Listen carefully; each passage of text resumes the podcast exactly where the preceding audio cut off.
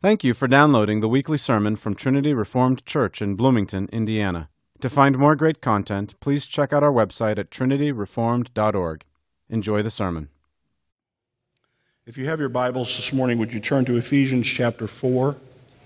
You can follow me on the overhead of the screen, I believe, but reading Ephesians chapter 4, verses 17 to 32.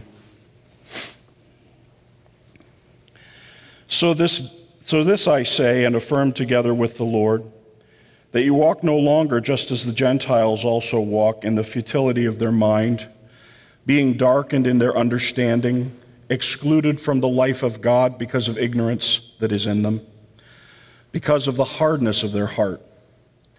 And they, having become callous, have given themselves over to sensuality, for the practice of every kind of impurity with greediness.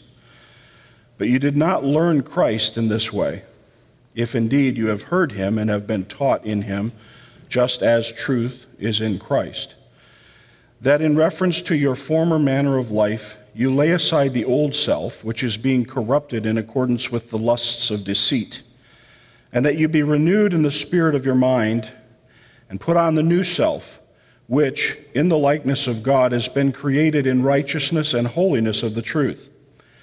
Therefore, laying aside falsehood, speak truth each one of you with his neighbor, for we are members of one another. Be angry, and yet do not sin. Do not let the sun go down on your anger, and do not give the devil an opportunity. He who steals must steal no longer, but rather he must labor, performing with his own hands what is good, so that he will have something to share with one who has need. Let no unwholesome word proceed from your mouth, but only such a word as is good for edification, according to the need of the moment, so that it will give grace to those who hear. Do not grieve the Holy Spirit of God, by whom you were sealed for the day of redemption. Let all bitterness and wrath and anger and clamor and slander be put away from you, along with all malice. Be kind to one another, tender-hearted, forgiving each other, just as God in Christ has also forgiven you. This is the word of the Lord. Thanks be to God. Well, we're told that we're not to walk as the Gentiles walk, no longer as the Gentiles walk. Well, in this case, the Gentiles is just referring to those people who are not Christians. They are outside of Christ. In that time, God's people would have been the Jews, and it would have been a reference to people who were not Jews and outside of God's grace to call them Gentiles. But in this case, people reading this, some of them technically are not Jews by birth, but are in Christ and therefore are no longer Gentiles in the sense that they're alienated from God. And so we're not supposed to walk any longer like the Gentiles walk, in futility of mind. Futility means empty, distracted, anesthetized. How's that? Anesthetized. We're asleep as Gentiles. Outside of God, we're asleep. We are so engrossed in the vanity that is our life and the emptiness that is our life that we are willingly and gladly and joyfully unaware of the truth. In fact, we want to suppress the truth. The vanity, the emptiness, if you read, I don't want you to read Vanity Fair, but have you all heard of the magazine Vanity Fair? Okay? Raise your hand if you've... Okay, so it's still around, right? I think it's, thankfully, the circulation I don't think is as good, but Vanity Fair is named after a place, a locale, in a book called Pilgrim's Progress. Who's read Pilgrim's Progress? Can I see your hand? Okay, pretty good amount of people have read Pilgrim's Progress. Vanity Fair is just such a place. It's a fair. People on their way, on their Christian journey, come to this place, and it is a carnival of sorts where they can get lost in pleasures and distractions and temptations. And what happens in Vanity Fair is that you produce so many, there's so many pleasures and distractions and temptations produced that people are lulled into sleep, they're lulled into being anesthetized. And if that doesn't happen and they don't get lulled into sleep, they become persecuted because they're not team players. And then the next thing that might happen is they actually may be killed, they may be martyred in the book because they have come to Vanity Fair and they weren't having any of it. They wanted to be awake. They wanted to live and be alive. And so they named the magazine this. And it was intentional. It is actually kind of a shaking of the fist to God in reality to name a magazine Vanity Fair. But probably closer for all of us to, you know, we all like to stomp on Facebook, and so I'll do that a few times today.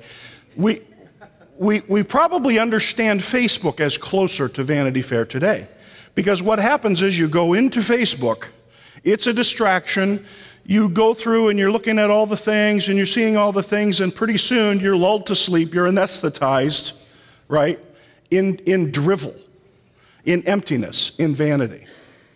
And so we all understand this. We understand this reality. And so God speaks to us and he says, don't live like this. Don't live like the Gentiles live. Don't get lost in vanity. If you're lost in vanity, you're darkened in your understanding. You're excluded from the life of God. You're callous. Do you understand callous? I mean, most people today, the most calluses are on their fingers or their thumbs from their phone, right? Calluses are those things that build up on the bottom of your feet when you're walking. And they help you so that you can walk on things that are uncomfortable, like rocks and pebbles. And the calluses help so that you won't, they absorb and they kind of act as a buffer between. Well, when it's talking about callous here, it's using it in a negative way. It's positive when we have calluses on our feet. It's negative when we're calloused against God and against truth. We've built up a buffer against God so that we don't have to feel the reality of what he's saying to us. He says that they're sensual, that they're impure, and that they're greedy. This is the Gentiles. And he says, is that the life that taught you Jesus? You didn't learn Jesus this way. This isn't how you learned about Christ. You had to have Christ spoken to you. You had to hear him calling you. You had to be taught in him so that you could be trained and understand what's true as opposed to what's false and what's held you in darkness and in sleep and anesthetized. And so you need to lay aside those things. You need to lay aside all those things that are against God, that are corrupting, that are rotting. Because this stuff, corrupting, it just means rotting. This stuff is rotting. It rots you, and you need to lay aside. There's no place for Christians to have this stuff. It's rotting.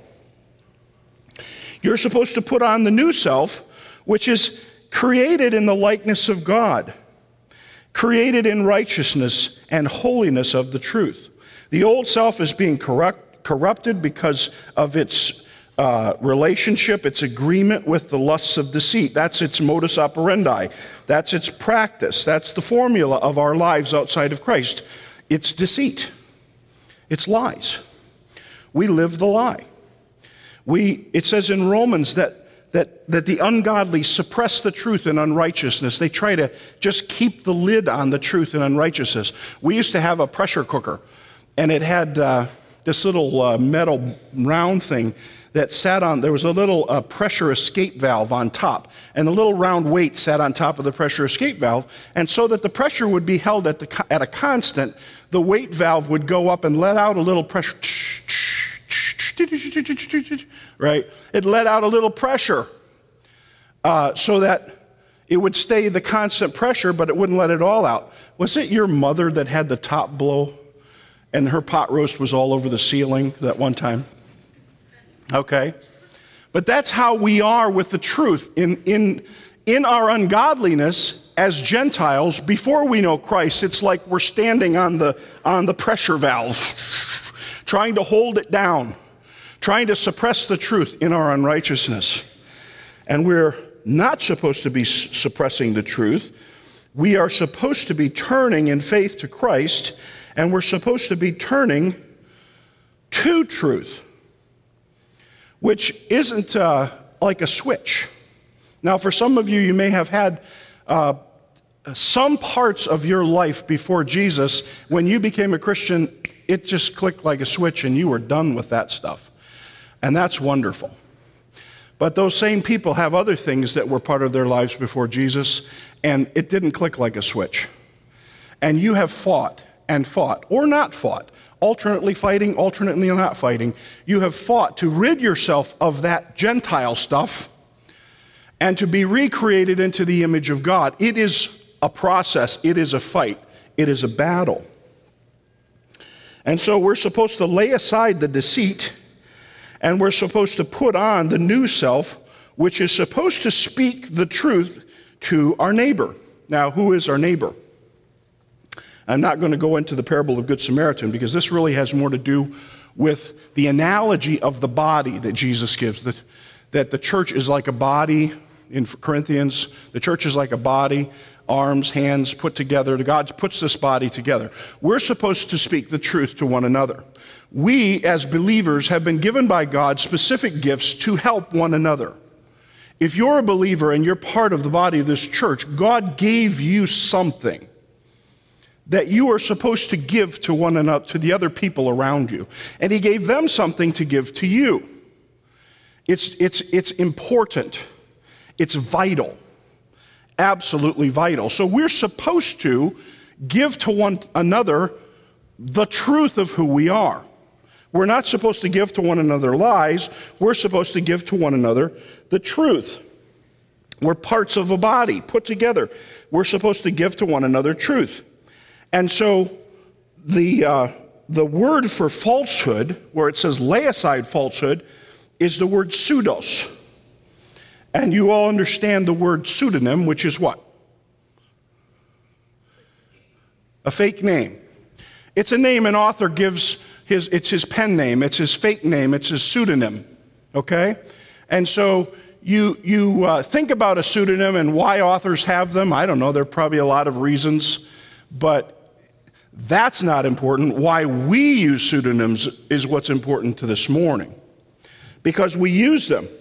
We have all kinds of presentations of ourselves that are pseudonyms. They're ways that we present ourselves that are false. They're pseudo. They're falsehood. And so you guys think about it, because you've all been on Facebook again, and you have a Facebook, what is it called, the thing people see when they see you, they go to your site or whatever it is? They see your profile, but it's built around what? Profile, picture, right? You think about your profile picture. Is your profile picture a pseudonym? Is it a pseudonym of who you are?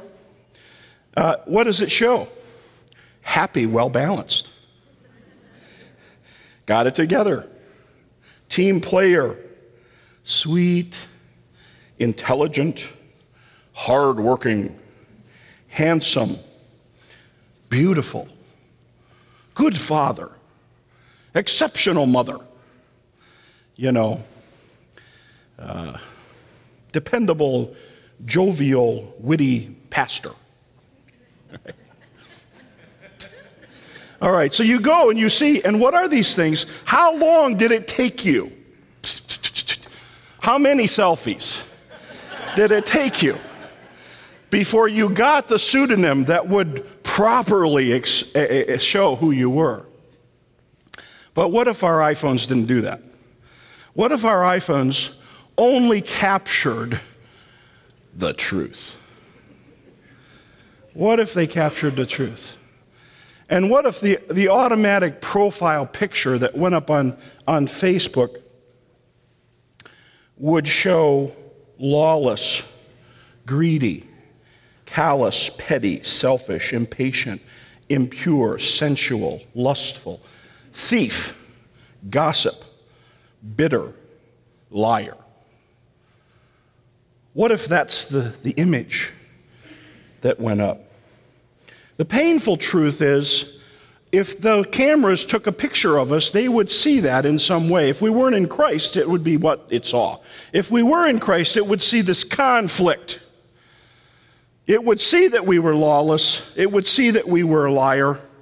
But it would see this, it would evidence a fight as truthfulness was fighting to prevail in our lives and in our hearts. And so we're supposed to speak this truth to one another. You're our neighbor, you're my neighbor, I'm your neighbor. We're supposed to speak this truth to one another. And I don't mean that we come in on a Sunday morning and you stand in front of the whole church, I just want to tell everybody I looked at pornography this week. I don't mean that kind of truthfulness, which would just be offensive and difficult and rude and awkward and on and on and on and on, and probably is serving some other kind of sick need inside yourself, right? But I mean that you actually come in and you're truthful, that you tell somebody that's close to you, I looked at pornography this week. Would you pray for me? I want to confess my sin to you. And that when you engage with one another, when we engage with one another, we see some semblance of truth about who we're presenting. That we're not presenting as some got it all together wonder person, but that we're actually presenting somewhat close to who we are. And maybe we're gonna cry, and maybe we're gonna laugh, and maybe we're gonna have sorrow and the heaviness of feeling conviction of our sin as we relate to one another. Does this make sense to you? Okay? Truthfulness. You don't want to present a pseudonym to everyone. And you want to speak the truth to your neighbor so you can confess sin, so you don't project a lie, so that the good that you have to give others is actually available to them. I mean, you think about it, how, when you say the truth to one another, we're a body, we're connected as a body. You know, you think about your body, your head, your eye sees, you know, the stovetop is kind of orange. If you have an electric stove, you got an orange stovetop, this is what your eye sees. And your eye just thinks, I won't tell the hand. I'll tell the hand it's cold. You know, imagine how absurd life would be if that's how our body parts related to one another. Right?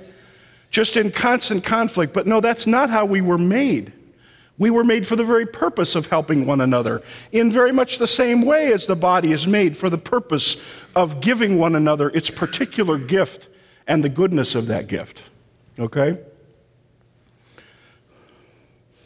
So we're to speak the truth to one another and not to project a lie. Don't present yourself as a pseudonym. Tim told everyone last week that I would be speaking about bitterness, and I will be, because the passage does deal with bitterness. But I want to so I want to kind of hold off on verses 26 and 27, connect them with the last two verses. Let's go on with verses 28. So he says, he who steals must steal no longer. So stop stealing. This is what Gentiles do. This is what you did in your old self. You were a thief. So stop stealing and do some useful work. Do some work for somebody else. Do some work that will benefit everybody. Do some work that will benefit the body, that will benefit one another. And so when you used to steal, this is what you did. You took things that weren't yours, and you gave them to yourself. That's the essence of stealing, right? Unless you're Robin Hood, which isn't real. You took things, you take things that aren't yours, and you give them to yourself. But the essence of working and getting something to give is you taking things that now are yours and giving them to someone else. It's just the opposite. And it's very illustrative of the reality of this passage, because this passage is all about opposites. The old, the new. The Gentile, the in Christ. Okay? The thief, the generous giver. Right? Then he says, stop speaking unwholesome words, rotten worthless words. Stop talking trash. Stop. So that you can, you know, you think about people and trash words. Maybe it's gossip. Maybe it's just filthy language. Maybe it's slander. Maybe it's malicious truth-telling. Maybe you're saying truth, but you're just doing it to be malicious, right? And you realize that there's just rotten, unwholesome language. And he says, you're supposed to speak in order to give edification according to the need of the moment, so that it would give grace to those who hear.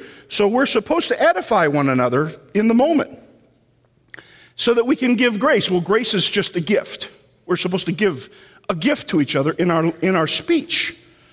And you've been there lots of times. You've been in interactions where you have been in a situation and somebody has given you these words that come out of their mouth, and you know they're unwholesome.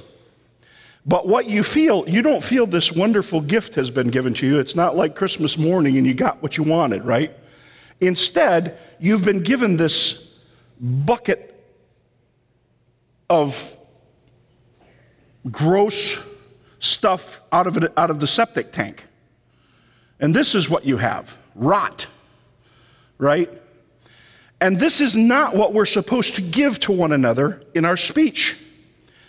Our speech should give grace. It should be a gift.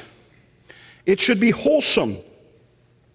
It should be speech that will build the other up and affirm the other for their good. And again, it's to the body. It's to the body. It's to one another. Then he says, do not grieve the Holy Spirit, by whom you were sealed for the day of redemption. Don't grieve. Don't cause sorrow to the Holy Spirit. He has sealed you. The Holy Spirit, when we become believers, the Holy Spirit comes and he sets on us a seal. We're sealed. Seal. And he abides with us,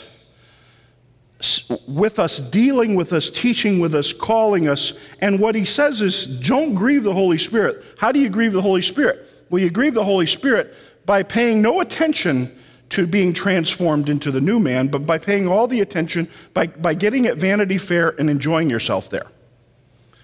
Because what fellowship does the Holy Spirit, who sealed you to be God's creature, what fellowship does the Holy Spirit have with Vanity Fair? And what fellowship do you have with Vanity Fair as God's creature?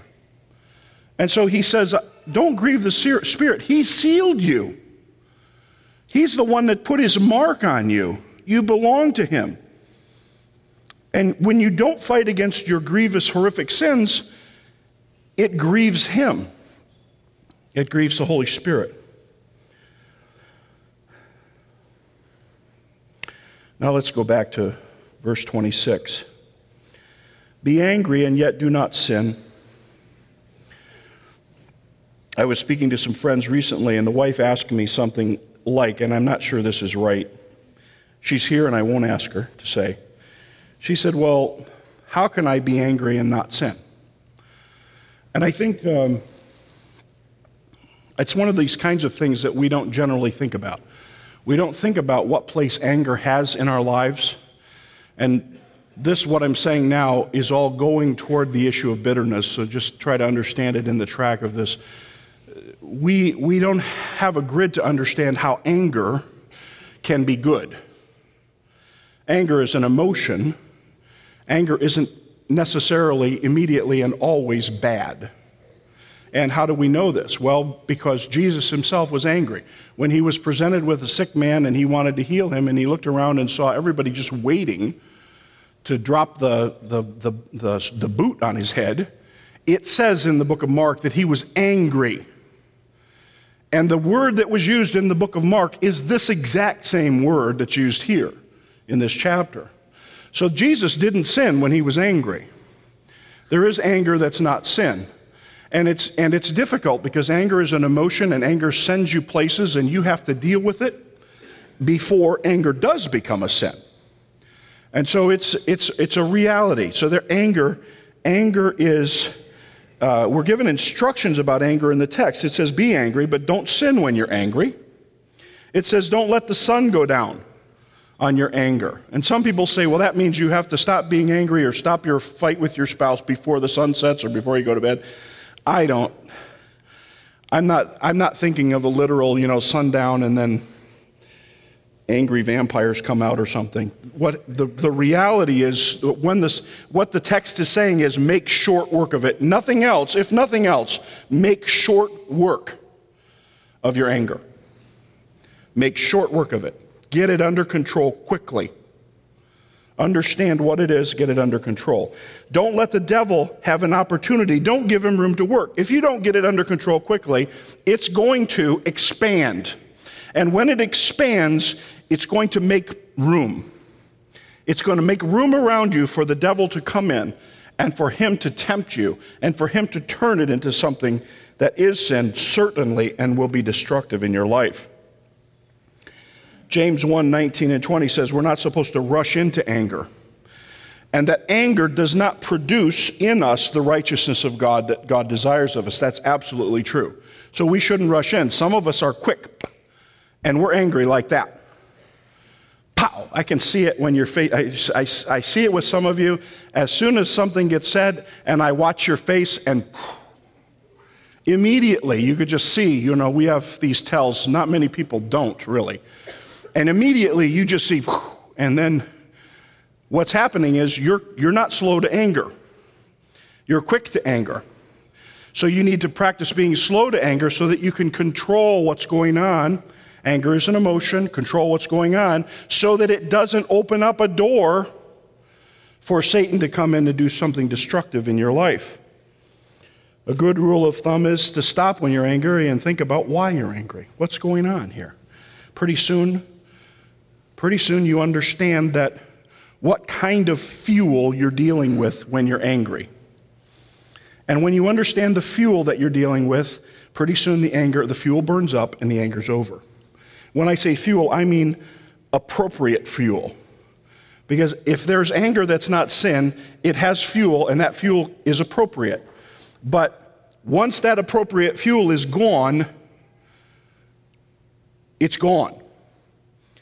And if you want to do anything to refuel your angry episode, what you will do will be sin. Okay? Anything you do to try to refuel your angry episode will be sin when the appropriate fuel is gone. It has only an acceptable lifespan. It can't be unattended. It has to be attended and dealt with. Anger has to be managed, or it will turn and lead to bitterness. And bitterness is sin, always, always. Bitterness is born from sin, and if not removed, it will destroy its host and contaminate many others. It says in Hebrews 12:15, see to it that no one comes short of the grace of God, that no root of bitterness springing up causing trouble, and by it many be defiled. Anger has an acceptable fuel that is short-lived. Bitterness runs on an unacceptable fuel. It's constantly burning a fire under the surface that will manifest itself when any kind of pressure or fuel is applied. That's how bitterness works. It's running on an unacceptable fuel. It is sin. It runs under the surface. It's there. It's just there. My parents had a dog named Rufus. Rufus was a Chinese pug, and it had one of those curly tails.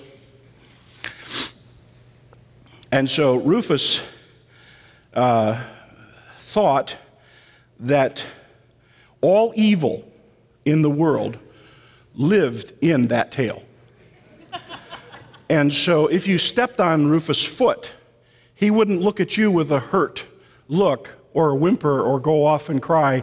He would turn and chase that tail, trying to catch it and consume it in his wrath, right?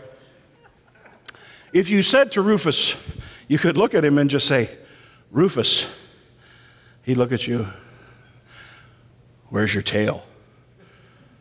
And then you say, get it. And he'd go, and if he ever bit the tail to the point that he could feel it and it hurt, he would blame the tail for the pain that he was under. I don't know what fuels that small dog's brain. I don't know what fueled that pug's brain to bitterness toward his tail. But I do know what fuels your bitterness. The same thing always fuels bitterness, wrath, anger, clamor, slander, and malice. The same fuel. And the answer to it is given to us in verse 32. But we'll come back to that. But to say that verse 32 says something about forgiveness. And the fuel of bitterness is always unforgiveness. It's the inappropriate fuel of bitterness. I've witnessed the progression of bitterness in people that I've loved. I've seen it in people that I've hardly met. And suddenly in conversations you mention something and out explodes this anger. And you realize that they have a bitterness against somebody that's been there and might have been there for 3 decades. And it just comes out of them. And there's no forgiveness in them. There's no forgiveness. And so it starts with anger. And that's why anger has to be dealt with correctly. Because in order to stay angry, you have to refuel with something. And if you're going to refuel with something, it will always be unforgiveness. Always. And so it starts with anger. Then a conscious or unconscious, I will not forgive. I'm holding this note. I'm holding this debt. I will not forgive. They are to blame. Just like the pug's tail. They are to blame. And that's how I'm seeing it. And then it moves into a retraction of all past forgivenesses that might have been given. Because then they end up, and you've been in these fights with your spouse. Many of you have been in fights with your spouse, and you've said, remember that time you... And what did you do but bring up a time when they had asked for your forgiveness and you had given it and you retracted it for the sake of your anger? You understand? It always moves to the point of retracting and bringing back into the ledger all of the sins or perceived sins of the person that's offended you, which is... perceived sins, because the next thing that follows is a manufactured narrative about the person that you're bitter against. Because they're suddenly much worse than they ever actually were. And you in your mind build up this straw man that's just like the embodiment of evil. And that's who he becomes, and that's how you see him. And if you talk to other people, that's how you explain him to other people. You might tell the manufactured facts about that person to other people as if they were true.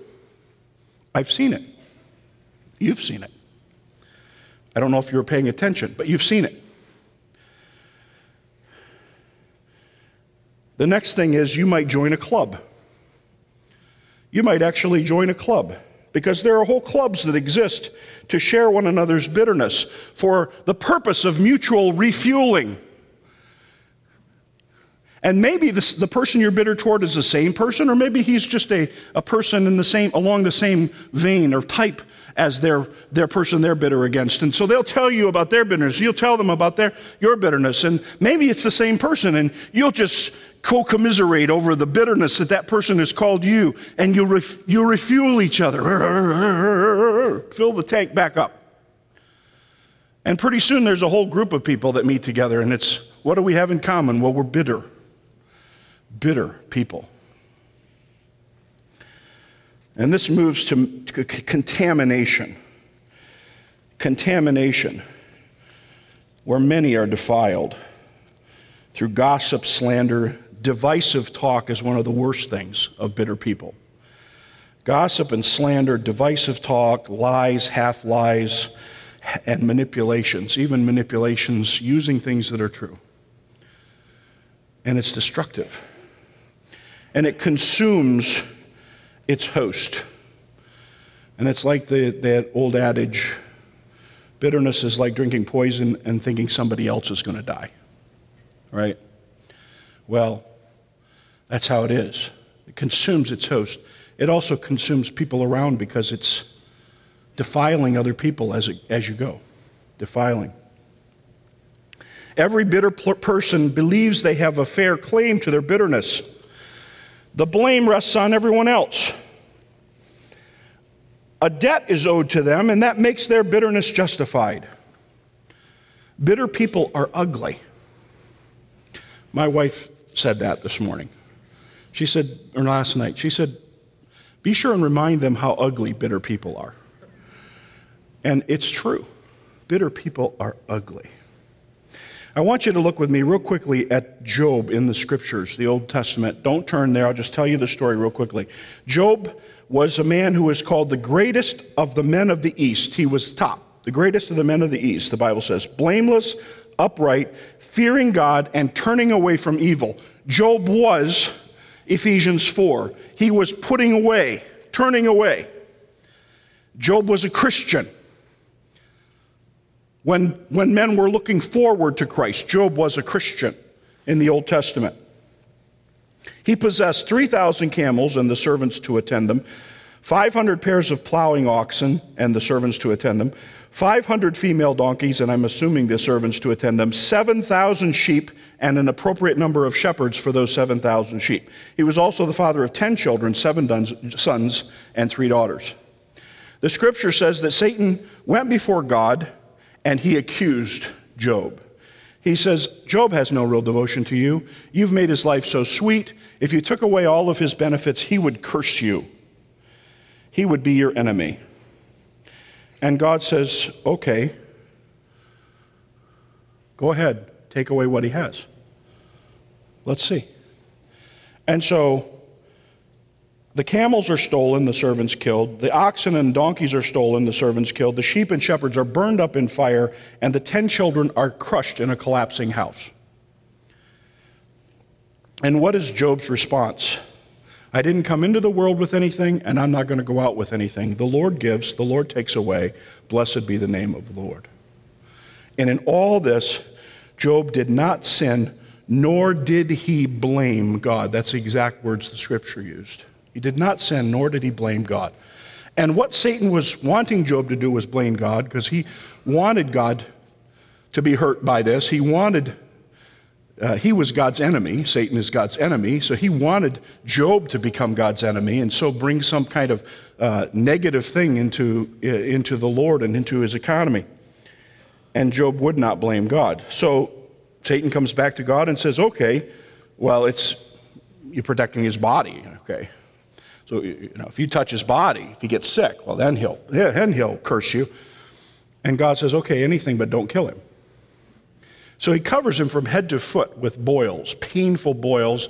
Job sits in a pile of ashes. He takes a piece of broken pottery, and his relief is scraping the ashes the boils with the pottery. That's the relief he had in his life. Bad time. And so Job's wife looks at him and she says, what are you doing? Curse God and die. So she's joining in with Satan to try to get Job to curse the Lord and blame God. And Job said, you speak as one of the foolish women speaks. Now he's sitting there. He's lost everything. He's scraping his sores in the ash heap. And he says to his wife, you speak as one of the foolish women speaks. Shall we indeed accept good from God and not accept adversity? In all this, Job did not sin with his lips. Then his friends came over. And they sat around him. And they started telling Job things about God and things about Job that weren't true. We know they weren't true because the Scripture actually says, God says to them that his wrath is kindled against them because they had not spoken of me what is right. That's what he says in Job 42. His wrath was kindled against Job's friends. Job just looks at them and says, you're sorry comforters. You're sorry comforters.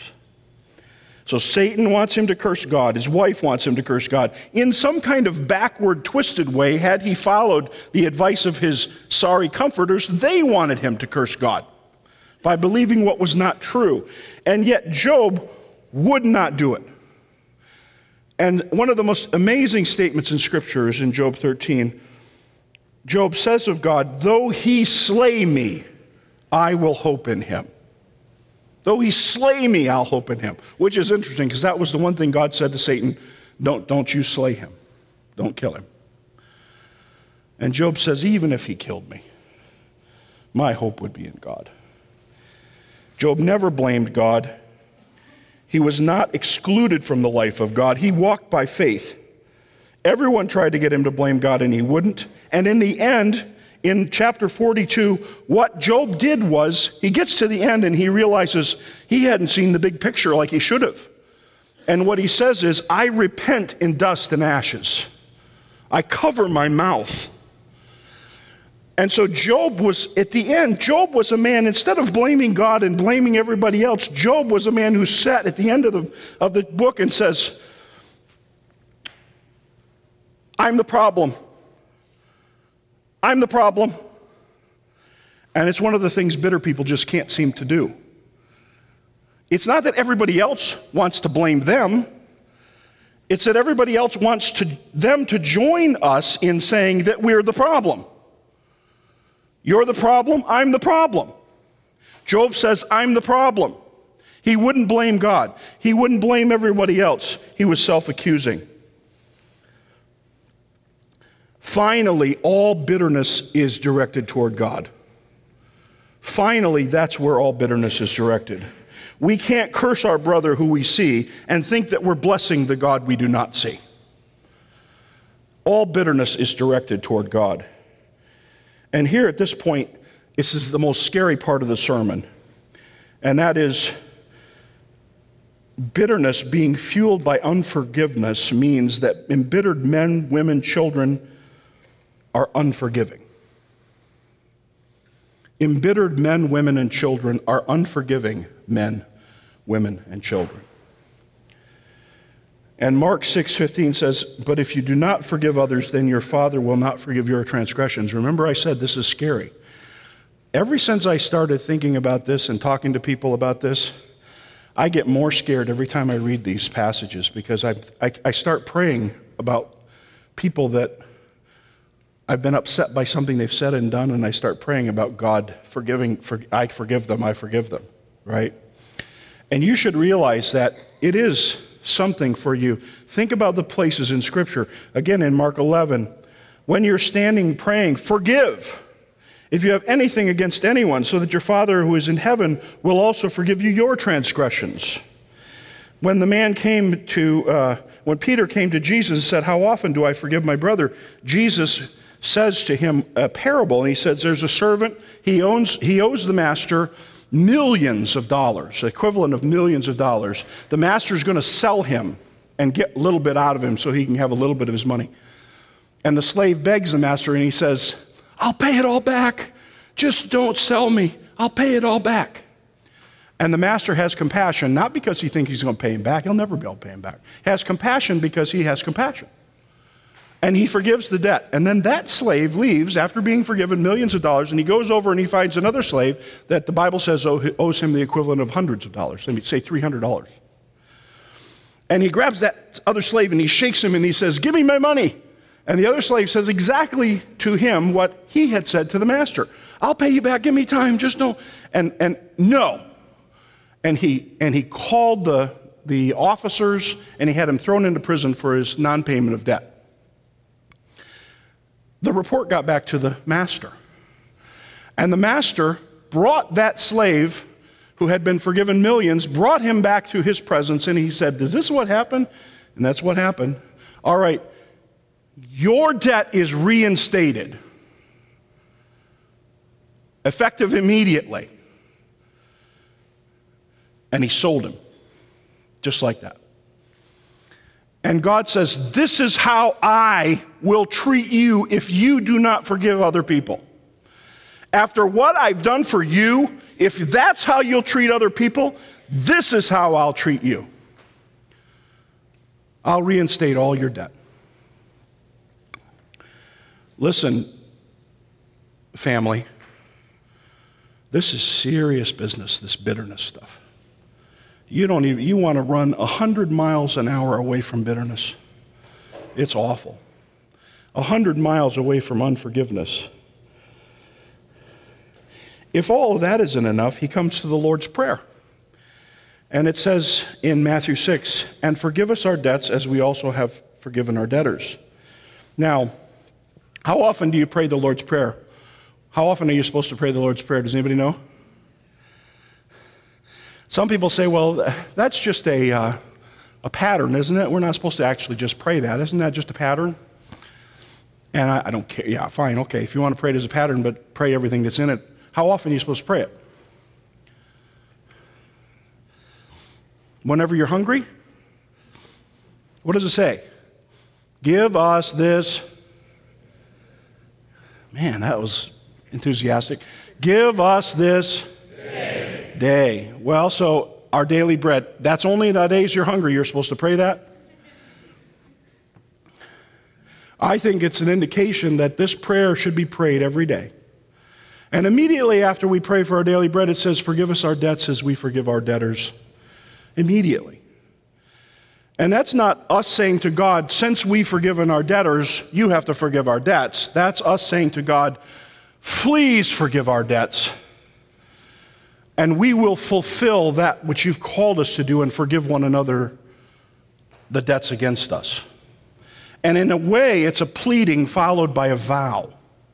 It's very serious, you realize. Forgive us our debts, and we will forgive others the sins they sin against us. And so verse 32 of chapter 4 says, be kind to one another, tender-hearted, forgiving each other just as God in Christ also has forgiven you. That's the sum up of the chapter, is forgiveness. So who are you going to blame today? Who are you blaming? Is it your husband? Is it your wife? Is it your child? Is it your parent? Is it that person who did that to you then, and therefore you'll be bitter? What was that they did to you? Was it a horrific sin? I know people who were molested as children who have forgiven those who have molested them because they know a God who forgave them of their sin, and they owed him millions. Nothing we do to one another compares to the offense we've brought to God. Nothing compares to the debt that we owe to God. Do you follow what I'm saying? No offense compares. So, who are you blaming? Or are like Job, are you saying, yeah, it's really me. I'm going to make myself to be in the right position with you, Father. Forgive me of my sins, just like Job said. I repent. I didn't realize what I was saying. I'll put my hand over my mouth. Forgive me of my sins. And Father, I will forgive the others of their sins. Okay? Don't let the root of bitterness get inside of you. Do not be bitter. Practice and understand how to be forgiving. Be forgiving ahead of time. You know the old envelope system for your budget? You remember that, anybody? Put this money aside. Somebody sins against you, you get out some forgiveness, and you put it in the envelope.